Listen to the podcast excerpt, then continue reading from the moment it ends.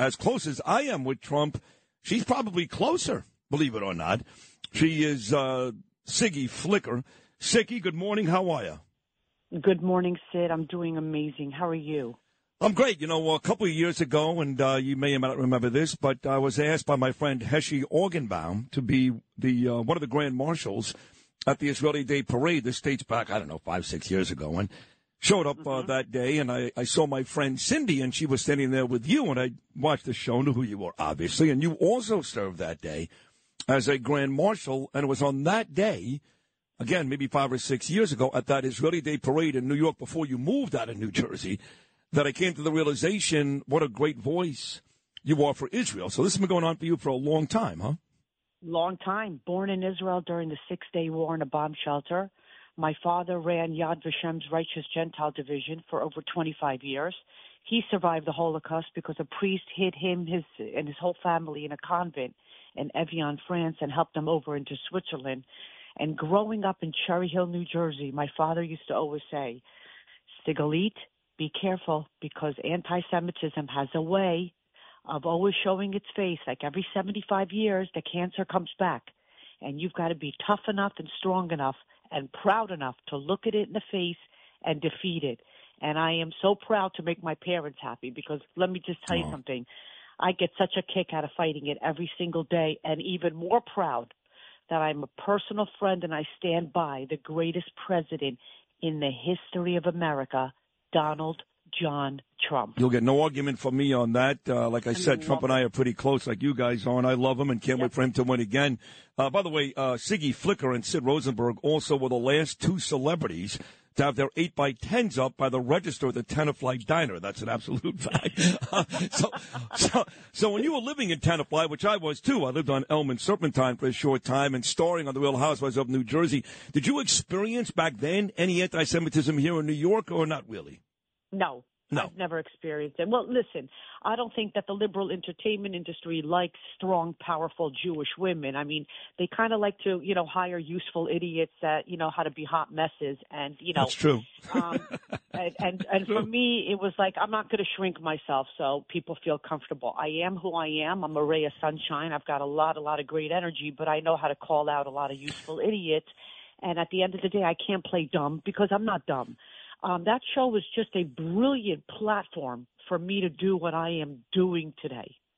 Yeah, that and, works. Uh, and there's others. I mean, you yeah, know, I, I become I, I, become close with uh, Dr. Ira and Lizzie Savetsky. Now she quit the New York franchise because she yeah. did experience anti-Semitism. She's she's a great voice like you. And just last week, uh, yeah, Jackie Goldschneider was on this show last week. She's still on New Jersey with her nice husband Evan.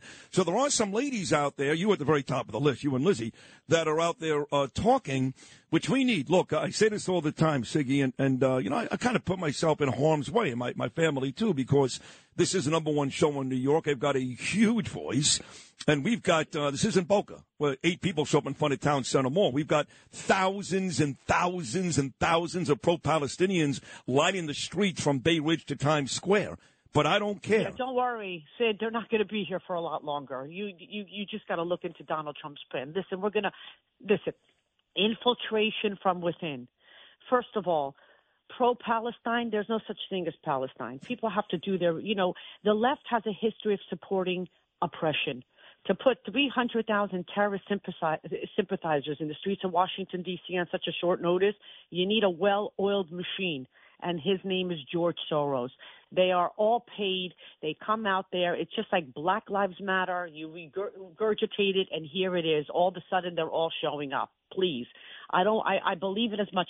People are so uneducated until what is Palestine even? Palestine is doesn't just exist. another name for Israel. Right, doesn't, doesn't exist. even exist. Right, well, I mean, you got to go back to the British mandate. They called it Syria Palestina right. for a reason. They were trying to infuriate the Jews. Yeah. I mean, you go back to the first Israeli soccer team of Palestine. They were all Jews. You didn't see any Hamas terrorists or sympathizers in that crowd. So here you go again, and we've got to fight the fake news. And unfortunately for us, the news media is complicit in the propaganda. Oh, I and. We have to yep. fight it. Yep. We have to fight it every day. But just like when um, Black Lives Matter came out, and everybody was like, "Yes, I'm supporting Black lives," because guess what? Said Black lives do matter. But then a year into it, you realize, wait a second All their leaders took money and bought mansions and cars and Rolls Royces, and it really didn't go into anything that funded black lives. I'm out of here. In a year from now, this is a great educational. People will be educated about the Middle East, and people will understand that Israel pulled out of Gaza in 2005, my friends. 10,000 Jews who grew up in Gaza left for what? Because we wanted peace. We wanted peace. And then for the last 10, 15 years, rocket after rocket bombarding us.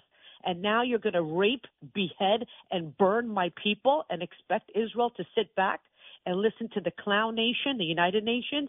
Israel right now is in Gaza, and guess what? The people of Gaza are screaming. They can't do it, you know, because CNN won't show you this. They're screaming to be freed. They have to give Hamas their money. They have to they have to do everything and pretend they love Hamas. They're prisoners of Hamas. So we have to eliminate this terrorist organization. And Sid, listen, everybody always comes to me years later and says, you know what, I should have listened to you. You were right. And not that I always want to be right, but you know, I do. I, I, I'm going to be right about this again. I'm going to. We must free the people of, of Gaza from Hamas and they could call themselves any name. They could call themselves the Palestinian people, the Gazian people. I don't care what they go. They're really Jordanians. But we got to free them from the terrorist organization. Their name is Hamas. It's equivalent to ISIS and well, they will be eliminated. Okay. Well, I, I, from your mouth to God's ears, I believe you. This is uh, Siggy Flicker, folks. You know her from Real Housewives of New Jersey, but she's going to, uh, to do much uh, bigger and better. So a couple of days ago, because I lived in Boca for 16 years. I don't know if you know that, but I lived there yes. for 16 years. So my wife um, Danielle. How did you leave? Uh, Why did you leave? I left because I got an opportunity to host mornings and, and middays at okay. WABC in New York, and reason. you can't make okay. the money down there doing radio and TV that I do here. So I had to leave. But I, but I have to tell you, three days ago, my wife Danielle says to me, "I think I want to go back." And I said, D, come on, man. I worked 25 years to get to the point now where everybody in every state across this country knows New York, Sid, they go together.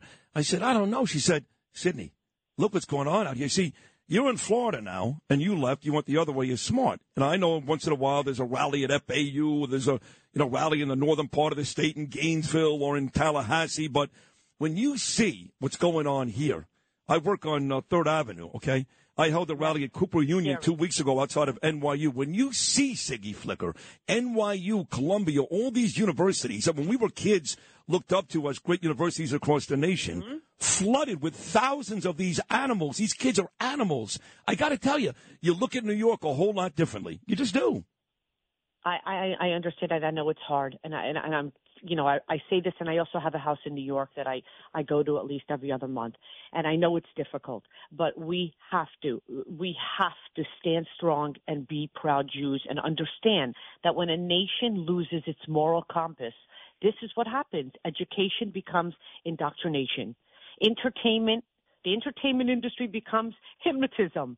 Criminals become leaders and lies become the truth. But it is a cycle, and I promise you there is light at the end of this tunnel.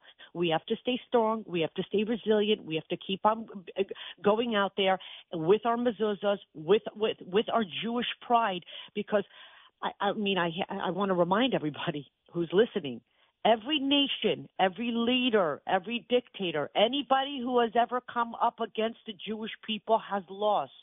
Genesis, I will bless those who bless you, and I will curse those who curse you. And yes, we as the Jewish nation, the Jewish people are going through some really tough times right now.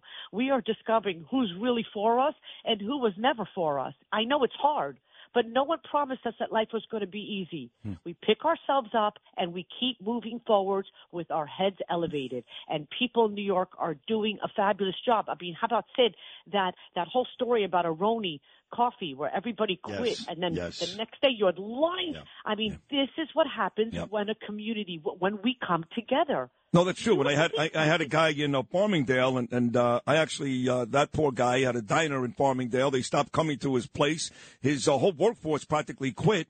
I talked about it one day on the air. His diner sat about 20 people. He had people, 500 people lined outside the door. So people are coming to the rescue. I would ask you this. Look, I, I, I love Trump. I'm going to vote for Trump. He loves me. I think he's going to win. Right now he's up five of the six major swing states.